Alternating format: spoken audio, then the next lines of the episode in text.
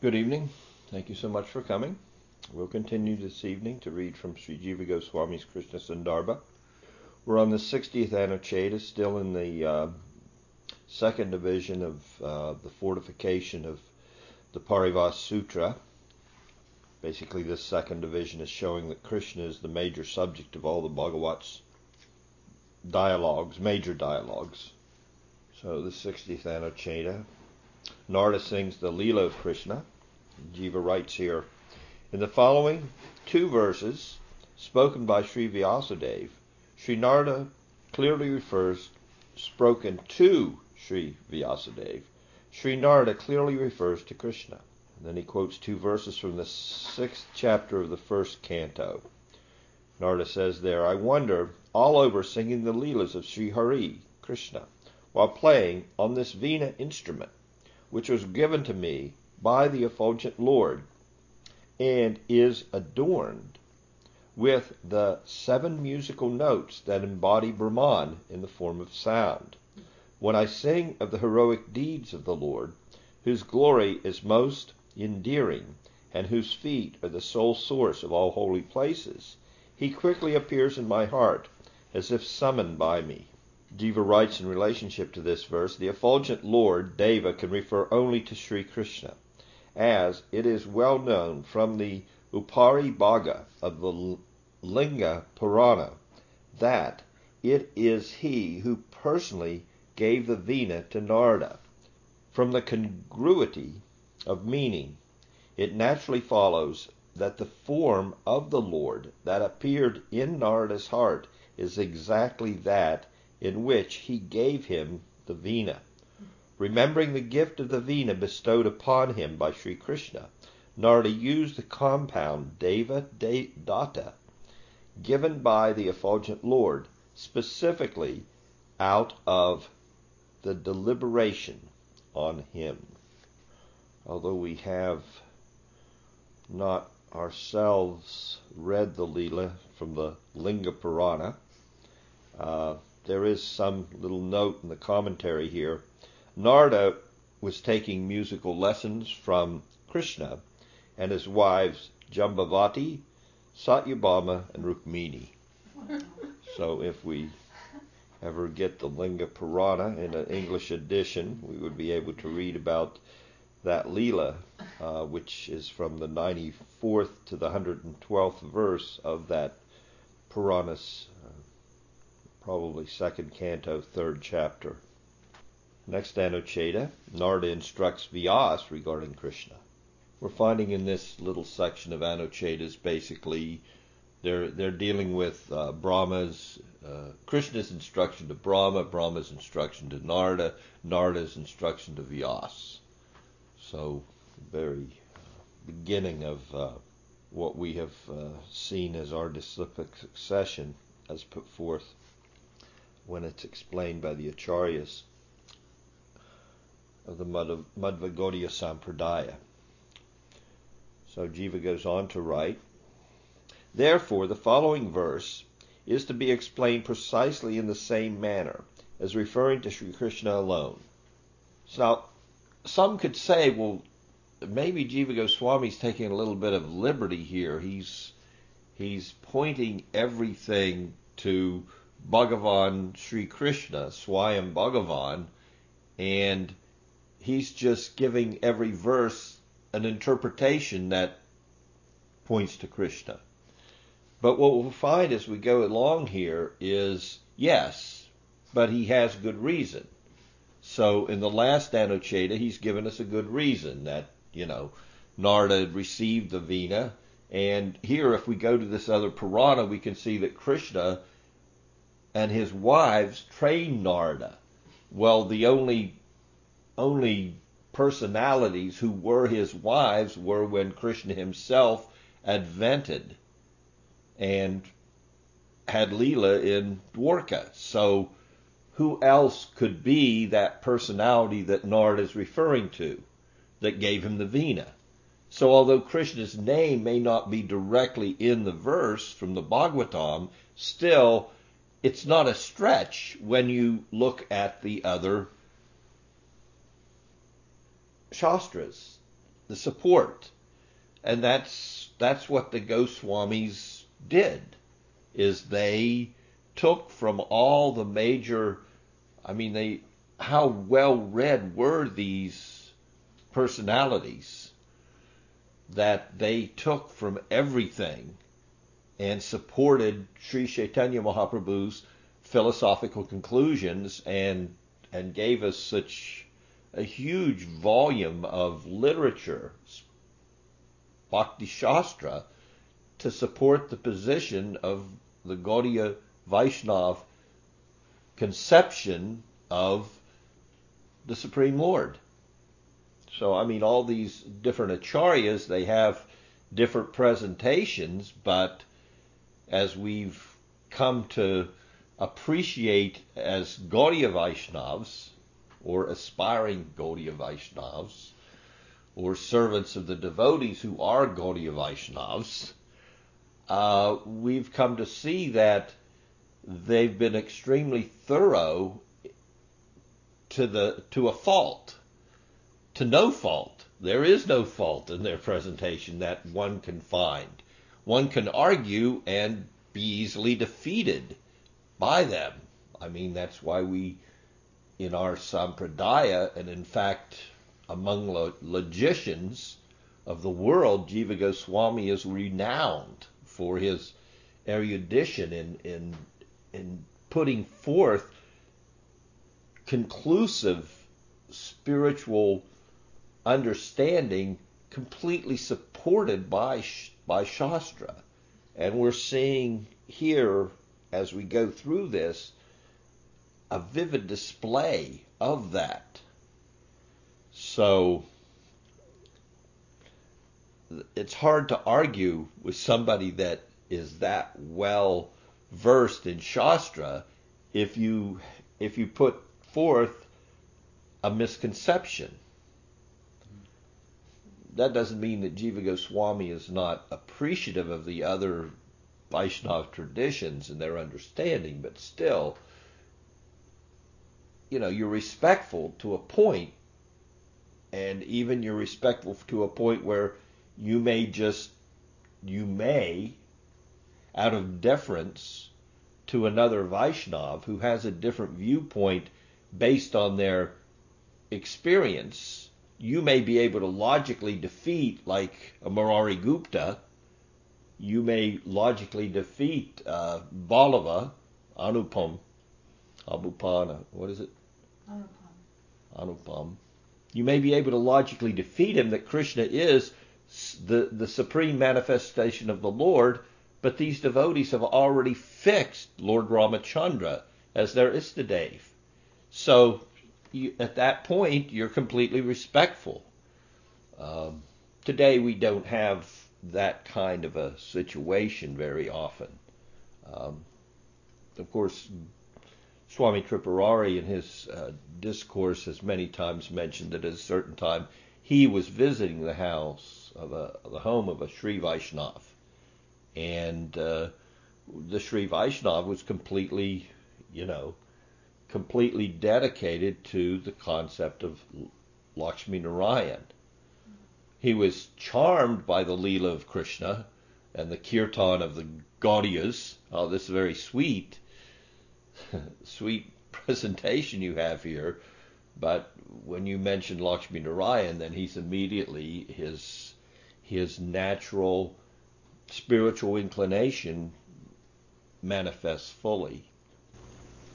It makes sense now too. When you, I mean, I just remember always hearing Prabhupada say how the Goswamis never had time to sleep more than an hour, hour and a half.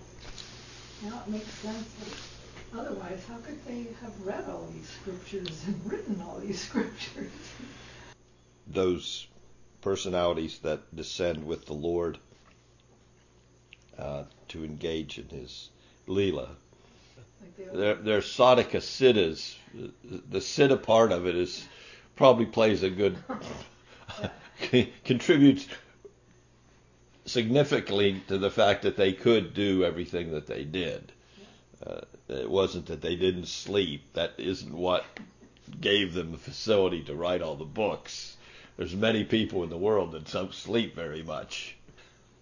but they don't come out with literatures like the Goswami's writing. So the austerities are not so much the uh, the critical uh, barometer of uh, of the saintliness. So we should see the following verse Jiva says that he's going to present here in exactly the same manner, that it's referring only to Sri Krishna alone. O Vyas of unfailing vision. Through self inquiry,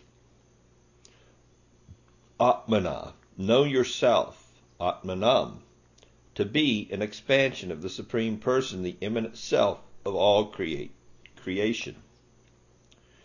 Although unborn, he has taken birth for the welfare of the world. Therefore, describe extensively his divine play, whose majesty is supreme above all. That's from the first canto. Jiva writes in regards to this, paraphrasing the verse, O you of unfailing vision, Amoghadrik, through self-inquiry, Atmana Anusandhana. Atmana Anusandhana. In other words, you are a manifestation of the Supreme Lord, so you can, your sadhana can be on your very Atma. And from that kind of a sadhana, because you are an expansion of Krishna, you will uh, arrive at the know yourself. Jiva continues to write, know yourself, Atmanam, to be an expansion, Kala, or in other words, a portion, Amsa, of the Supreme Person. Additionally, you should also know that although he is unborn, he has just appeared in the form of Sri Krishna for the welfare of the world. Knowing these two truths, you should describe extensively the divine play of Sri Krishna alone, whose majesty is supreme above all, meaning that the prowess, prabhava, exhibited by him exceeds even that of all other avatars and avataris. avataris. Since you yourself are Ishwara, you should not display your Maya in the form of self ignorance. This is the intended sense. So, Jiva, in looking at this verse, spoken to Srila Vyasadeva by Narada, he's basically taking the verse Jiva is and, and expanding upon it, giving it a, a, a more fuller understanding for the reader. And he, at the end here, he's saying to Vyasadev, don't cast off any self-imposed involvement in the material manifestation to do this work properly. In other words, what's it say here? You should not display your Maya in the form of self ignorance. So, in other words, be meditate on yourself as an expansion of the Supreme Lord and uh, don't become overwhelmed by the material situation that you have descended into for the well-being of humanity. Something that. Narda. And Jiva is paraphrasing it here. So he's brought that point out in the Anucheta that you should, uh, you know, no self ignorance here. Don't uh, don't get wrapped up in your sadhika Take on your godhood so that you can mm perfectly relay the Bhagavat Purana and concentrate on the divine play. Describe extensively the divine play of Sri Krishna alone. Now, if we remember what was what would have been preliminary to this particular verse, which is from the fifth chapter, 21st verse. Prior to that, Narada's Narada said the following in the ninth verse of the same chapter, O great sage, you have not enunciated the glories of Sri Krishna in the way that you have repeatedly praised subjects such as conventional religious, religiosity, dharma. So earlier, Vyas was despondent, and Narada said, "This is the verse that he said. You haven't, you haven't specifically enunciated the Leela of Krishna. You've done a great job in, in breaking up the Vedas and and presenting all the Puranas and adding the Mahabharata and giving us the Vedanta Sutra, which is giving, you know, which is uh, uh, taking the essence of the spirituality presented in the Vedas Uh, uh, and all the major Upanishads. You've done all that, but you haven't really concentrated on the real essence, which is the Leela of Krishna the Leela of Krishna is really what can relieve all the suffering of material existence. The other's great. Artha, Dharma, Karma, Kama, Moksha. It's tremendous that you've done that. Humanity will love you for it. But it's not really going to end material suffering. What's going to end material suffering is not the advance someone's advancement in human in human society through acquisition, through religiosity, through sense enjoyment, or even through liberation. You've presented all that, and Krishna's also reinforced that in the Bhagavad Gita, which is the heart of the Mahabharata. So he's given us that also. All these Vedas, they basically are concerned with involvement in the three modes of material nature but they're not really the heart of the matter. Jiva goes on. 62nd Anucheta. From the fifth chapter, first of all, we have that you haven't enunciated Krishna. That's from the very in the beginning of the fifth chapter. Then we have the verse from the Anucheta we're just reading now. Meditate upon yourself. Here's how you can how you can how you can gain gain entrance into dispelling your despondency. You feel that something's lacking, so we know what's lacking, and now we need to we need to resolve that lacking in yourself so that you can fulfill feel self-satisfied in in your pre- literary presentation of the Supreme Lord for the ultimate benefit of humanity. So the verse we just read is from the is the 21st verse. Now we go on to the 62nd Anucheta. And in the same chapter, at the end of the chapter, Narada initiates Vyas with a mantra. So the Anucheta reads, Consequently, for the sake of manifesting the Bhagavat Purana, so he gave him this mantra, according to Jiva, for the sake of manifesting the Bhagavat Purana, Sri Narada instructed Sri Vyas exclusively in the Sri Krishna mantra, which consists of the names of four expansions, Chaturvyuha. In doing so, the supremacy of the worshipper of Sri Krishna is also pointed out as stated below. That mantra is presented in the 37th and the 38th verse of the fifth chapter of the first canto. I'll read the first part of it. Om Namo Bhagavate Tubhyam Vasudevaya Dhimahi Pradyumna Ya Nirudaya Nama Sankar Sanayacha.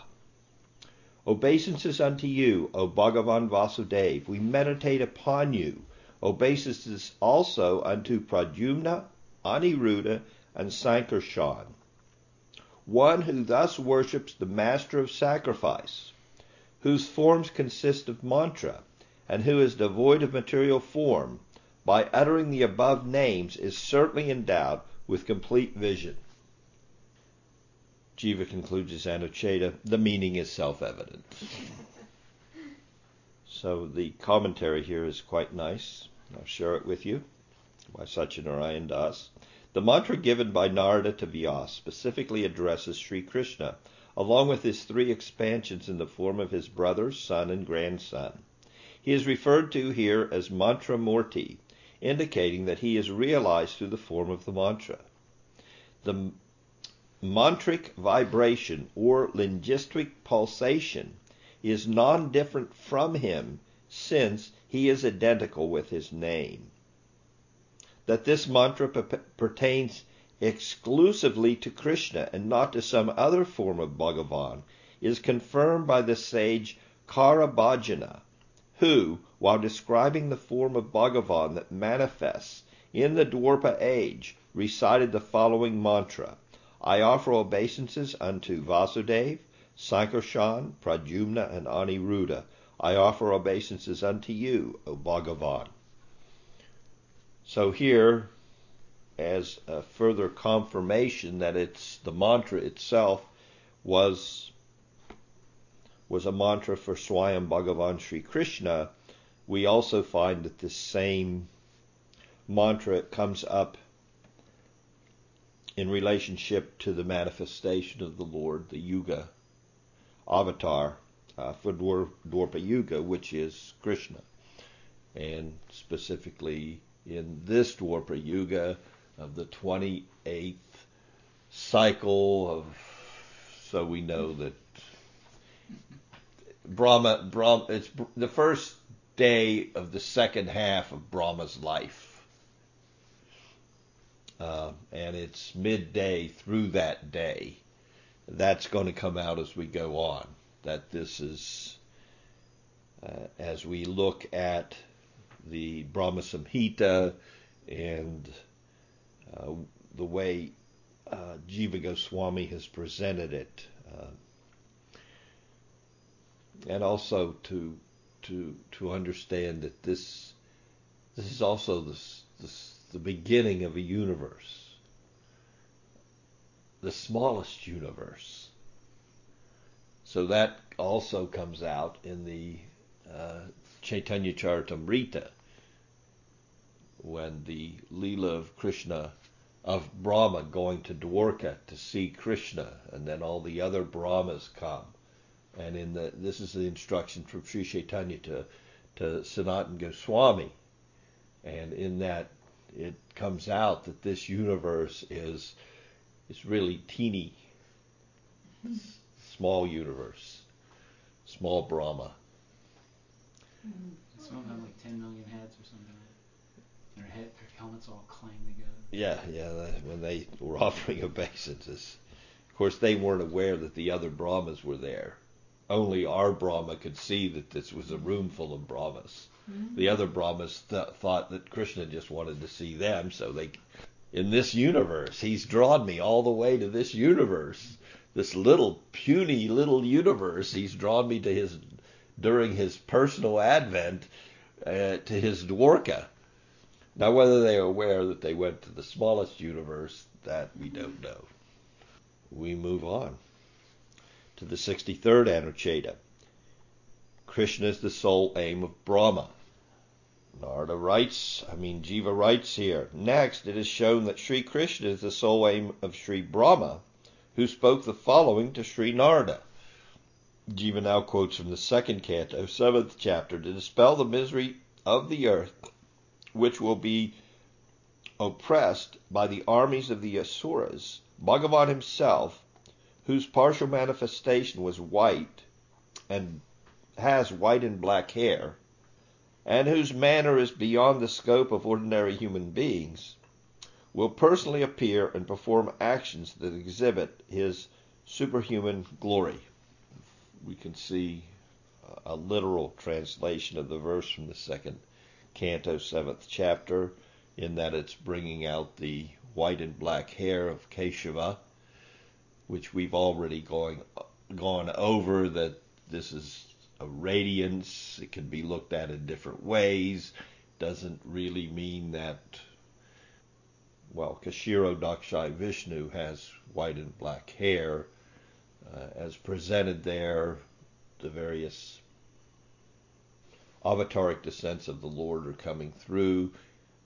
Kshirodakshai Vishnu and all the demigods saw that he took hairs and said these hairs will be Krishna and Balaram, who will be placed in uh, Devaki and uh, uh, Rohini.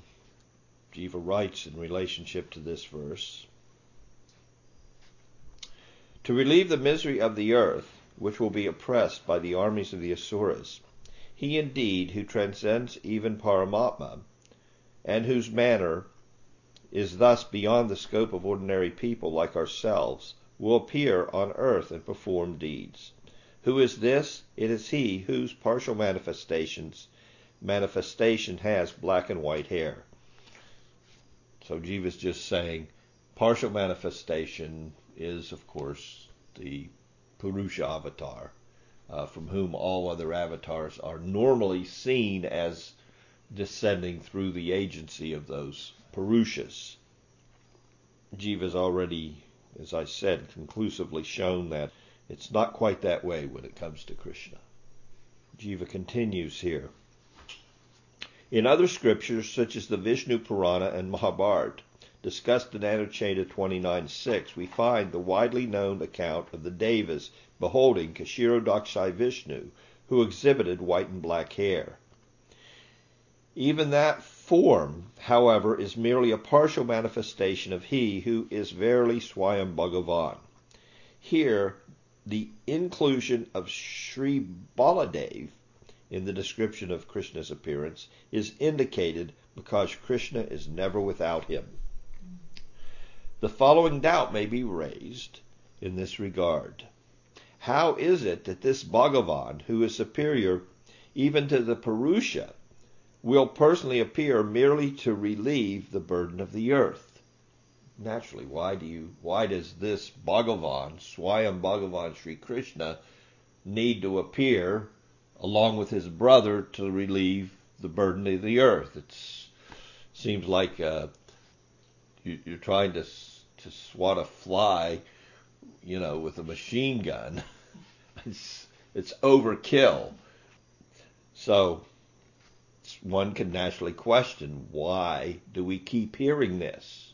Even Krishna in the Bhagavad Gita, yada yada hi dharmasya uh, you know, I come again and again to relieve and to reestablish Dharma. And it, it, we repeatedly hear in the Bhagavad Purana, Krishna is coming to relieve the burden of the earth. He was prayed for by Bhumi. Bhumi went to Brahma, I, I have a burden. Can you relieve my burden? And all of a sudden, here comes Swayam Bhagavan. There's trillions of universes coming through the pores of his partial manifestation uh, of, uh, you know, uh, Karanodakshai Vishnu. And he's just a partial manifestation. And all his Vishnu, I mean, all the manifestations of Narayan and Vaikuntha. And you're going to bring in Swayam Bhagavan Sri Krishna, take him from Goloka and transport him. He's going to transport himself all his intimate associates, and his holy Dham onto planet Earth to relieve the burden created by a few Asuric kings, it does seem to be a little overkill. And one could say it is, definitely. So why is he really coming? So Jiva continues.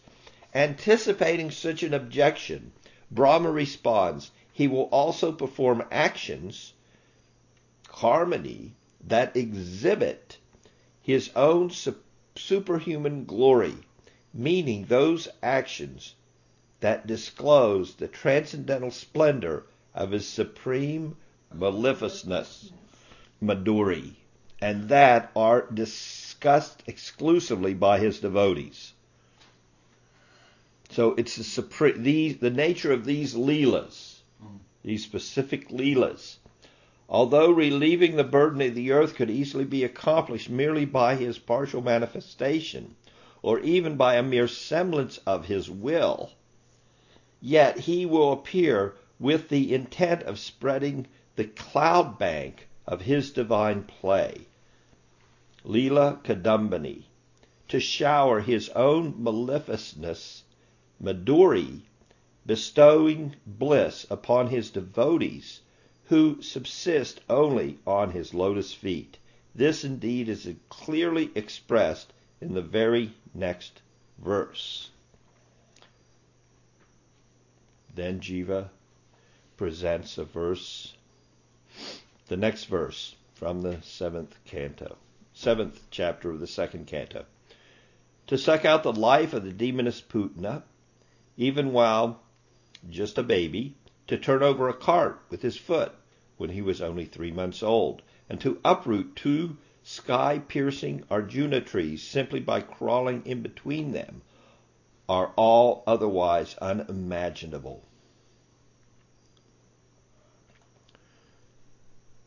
So the foot, there's a footnote here in regards to this word Madhuri, which I wanted to share with you.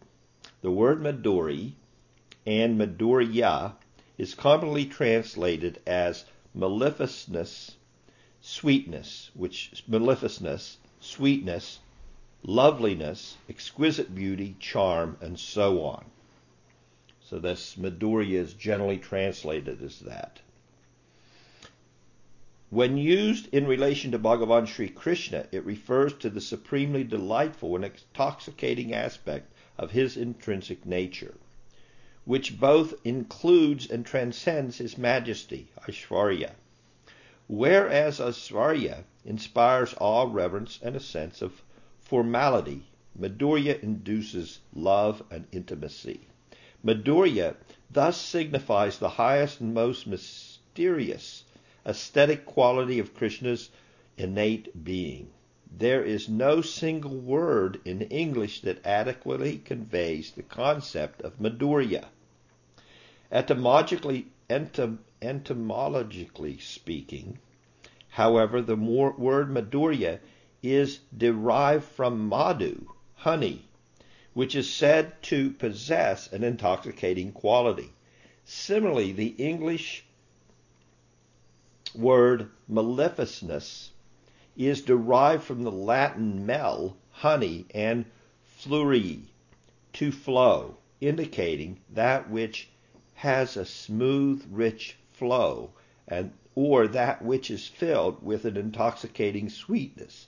Hence, from the point of view of etymology, mellifluence is closest in meaning to Madhurya.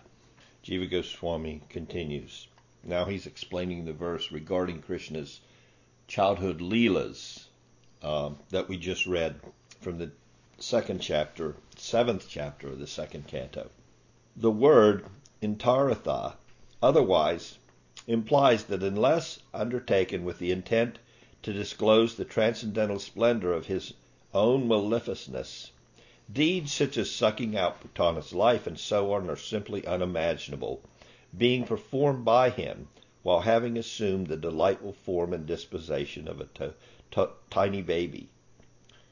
Such implicit intent the, is the true purpose of his appearance, since relieving the earth of its burden could not be could be accomplished merely by his partial manifestation or even by a mere semblance of his will. Such is the meaning of this verse. In a similar vein, Jiva continues, we may consider the following verse spoken by Arjuna. Arjuna speaks. This avataric descent of yours is undertaken with the intention of ridding the earth of her burden and to perform such acts that will impel your own people and those who are exclusively devoted to you to meditate ceaselessly on you. Swami Pad, now he, he gives from the great Sridhar Swami the following uh, comments in regards to this comment by Arjuna. Swami himself comments in this regard. Krishna asks, Is it not possible for the earth's burden to be removed merely by my will? To this Arjuna replies, and to impel your own people to meditate ceaselessly on you. So now, I mean, you can see Jiva's building a real basis here for a understanding of Gaudiya Siddhanta. It all comes down to hearing the Leela of Krishna. This is the elixir, the amrita, the, the true nectar which will remove all suffering. And there's no, it's, it's free of charge to everybody. You don't have to have any pre quali you don't have to be pre-qualified to purchase it. Uh, you can just go into the lot and surrender to a bona fide guru, and it's given. It was given in such an extent that Lord Chaitanya, he didn't know what, how could he get rid of all the fruits of this discourse of the Bhagavatam, the sweetness of the fruits of of the dispensation, Golokare Premadan, Harinam Sankirtan, he couldn't give it. Where? How can I get rid of all this? It's so sweet and it's just coming in such an abundance from the Leelas of Krishna that he had to employ, well, he had to bring all of his associates for Vrindavan all of his eternal associates engaged in his Leela had to become sadhakas to help him. He couldn't handle it all. There was so much you could imagine. The orchard, orchard of love of God, Lord Chaitanya is trying to distribute all these fruits. So he has to bring all the gopis, all of his friends, he has to bring all of his parents and the elders. He has to bring them all as sadhakas just to help him get the job done.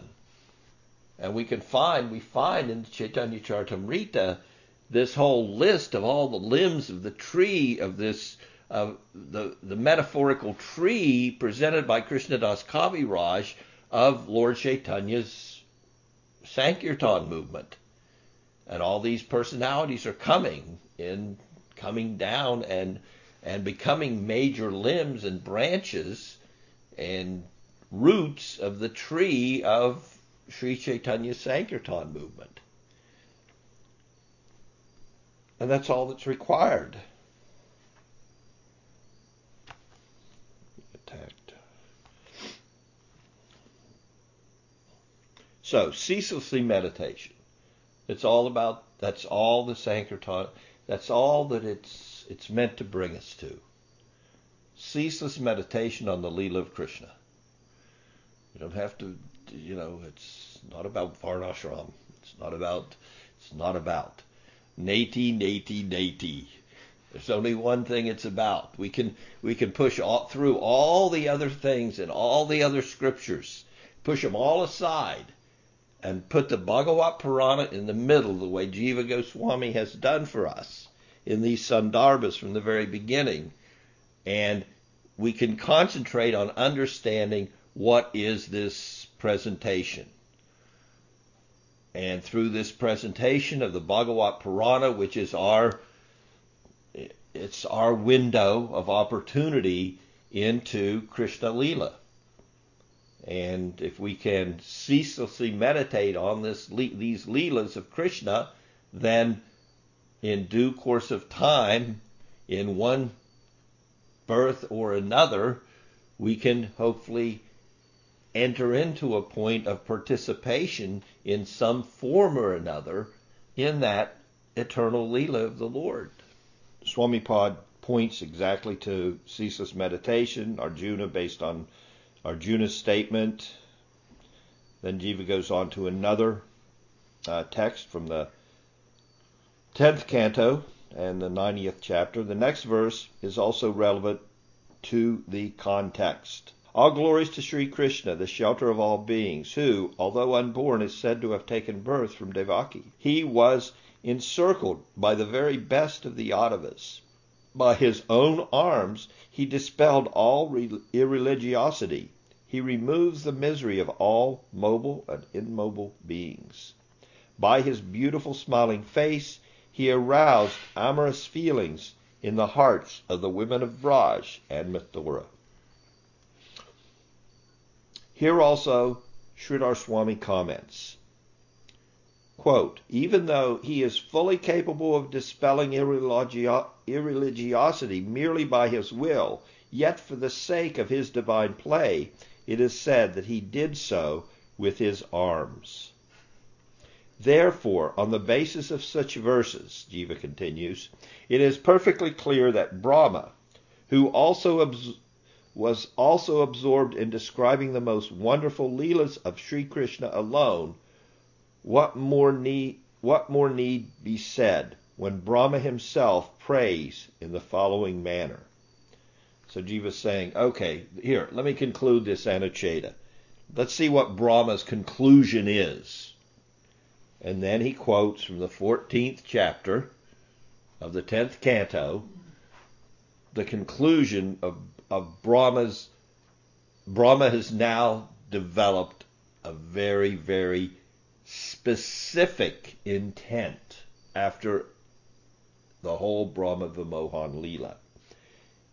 Brahma says, I would deem it my great fortune to take even a lowly birth here in this forest of Braj, so that I might be showered with the dust of the feet of any of the residents of Gokula, whose life and totality is Bhagavan Sri Krishna, the bestower of liberation, Mukunda, the dust of whose feet is sought by the Shrutis even to this very day. Bhuri Bhagyam is the term my that would be the the ultimate Bhuri Bhagyam that I could aspire to. The ultimate aspiration. So that's his intent.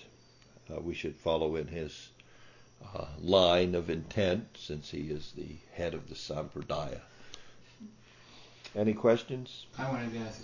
So that was Satyanarayan that was that was sort of showing that how, why he was using that mellifluence word, maleficentness word. Yeah, he's kind of it's a footnote, so he's justifying his word of that his yeah. use of that word as a trans as the translation for Madhurya. Yeah. It's the closest he could come. He's trying. Yeah, he says there's no there's no word that really can convey it in English, but etymologically yeah. we can go back and see well it's pretty close to this English word because this English word comes from the Latin and the Latin means honey and it, the flow of honey, maleficentness, maleficentness, and uh, so Madhurya is kind of we also see honey, sweetness. Right. So yeah, that's that's nice. I like that. Thank you much thank for your association. Yeah, thank you.